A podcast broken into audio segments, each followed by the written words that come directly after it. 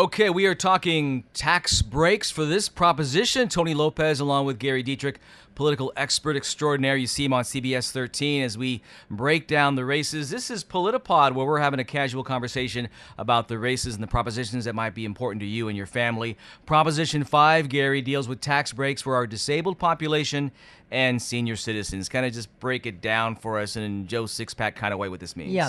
When people, everybody knows about property taxes, and everybody knows that they go up over time. The difference is under Prop 13 in California, of course, they're limited in how much they can increase. Now, when somebody sells a property and go, moves to a new property, maybe you've been in your house, Tony, for 20 or 30 years, right? Your property tax rate, as we well know, could be substantially less than somebody who bought a similar house next door to you just last week, right? So the challenge is for folks the notion is for folks with who are severely disabled or on limited incomes, like senior citizens. This says anybody over 55 is the break break uh, uh, mm-hmm. down here would be able to take their current property tax rate to a new house they might buy so that their property taxes wouldn't say go up by four or five times because they chose to move say they decided to downsize you know kids move out of the house they do that that's the purpose behind this proposition so Folks who like to have more tax limitations, uh, conservative folks, even the real estate community say we really need this. Other people, most notably no- local governments, say we could lose up to a billion dollars a year in tax revenue if this passes.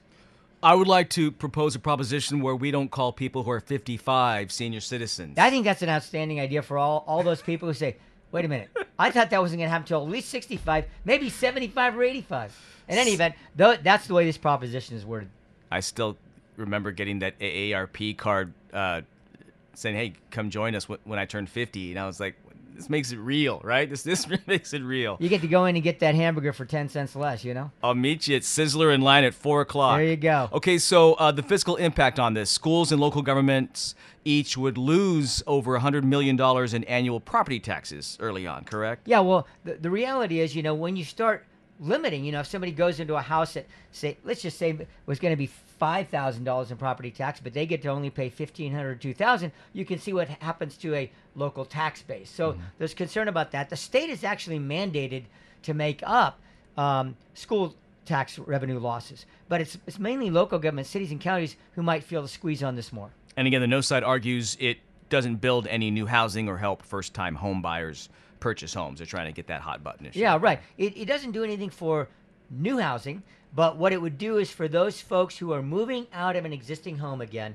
into another uh, house someplace in the state would enable them to, as we say, carry with them their property taxes. And that is Proposition 5, broken down by Gary Dietrich, our political expert. Thanks, as always. Thanks for joining us for this episode of Politipod. For more information on this proposition, all the races, go to cbs13.com slash voter guide.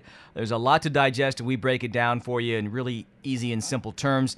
And of course, we encourage you to keep on listening to this. Uh, this is the first year we're doing this, and I'm glad we're doing it because obviously there's a lot out there on the table. Uh, Politipod is what we call this, where we just uh, sit down and have a casual conversation about the issues that might impact you and your family from uh, the uh, races, governor, lieutenant governor, to these propositions that we're tackling as well. And of course, come election night, all the results you'll find on CBS 13, and Gary will be on set as well, breaking down and getting reaction uh, as uh, we see any surprises. Chances are we will because it's an election. We always see surprises. And this is a hot button one if there ever was one. Absolutely. Gary, thank you. My pleasure.